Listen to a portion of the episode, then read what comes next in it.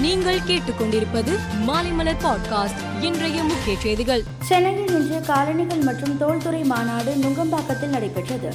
இதில் இரண்டாயிரத்து இருநூற்று ஐம்பது கோடி முதலீடு மற்றும் முப்பத்தி ஏழாயிரத்து நானூற்று ஐம்பது நபர்களுக்கு வேலைவாய்ப்பு வழங்கிடும் வகையில் ஐந்து திட்டங்களுக்கு புரிந்துணர்வு ஒப்பந்தங்கள் முதல்வர் ஸ்டாலின் முன்னிலையில் மேற்கொள்ளப்பட்டன.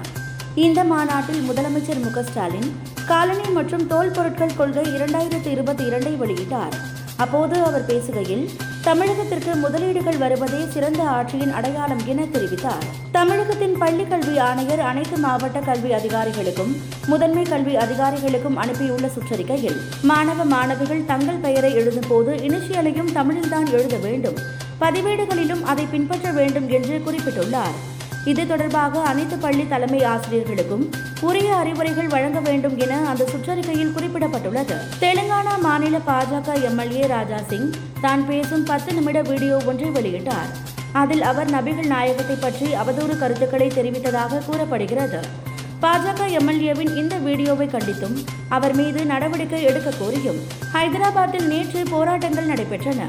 இந்நிலையில் ராஜா சிங் எம்எல்ஏவை ஐதராபாத் போலீசார் கைது செய்தனர். இலங்கை அதிபராக இருந்த கோத்தபய ராஜபக்சே மாலத்தீவு மற்றும் சிங்கப்பூருக்கு தப்பி சென்றார்.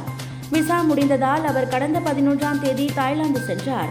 பாங்காங்கில் உள்ள ஒரு ஹோட்டலில் கோத்தபய ராஜபக்சே தங்கியுள்ளார். பாதுகாப்புக்காக அறையை விட்டு வெளியில் வர வேண்டாம் என போலீசார் கேட்டுக்கொண்டதால் ஹோட்டல் அறைக்குள்ளேயே அடைந்து கிடக்கிறார். ஹோட்டல் அறைக்குள்ளேயே இருப்பது ஜெயிலில் உள்ளது போல இருப்பதாக அவர் புலம்பி வருவதாக தகவல் வெளியானது. ஜார்க்கண்ட் மாநிலத்தின் முன்னாள் ஆளுநராக இருந்த திரௌபதி முர்மு நாட்டின் பதினைந்தாவது ஜனாதிபதியாக கடந்த மாதம் இருபத்தி ஐந்தாம் தேதி பதவியேற்றார்.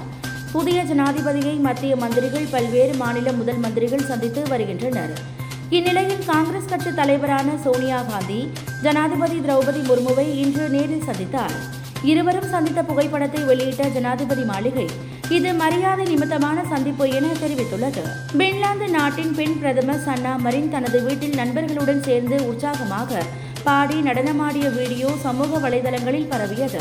இதில் அவர் போதைப் பொருளை உட்கொண்டு குத்தாட்டம் போட்டதாக விமர்சனம் எழுந்தது.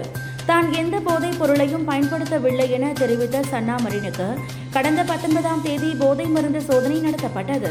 போதை மருந்து சோதனை முடிவுகள் இன்று வெளியானது. அதில் சன்னாமரின் போதை மருந்து உட்கொள்ளவில்லை என தெரிய வந்தது. இந்திய கிரிக்கெட் அணியின் பயிற்சியாளர் ராகுல் டிராவிடுக்கு கொரோனா தொற்று உறுதி செய்யப்பட்டுள்ளது.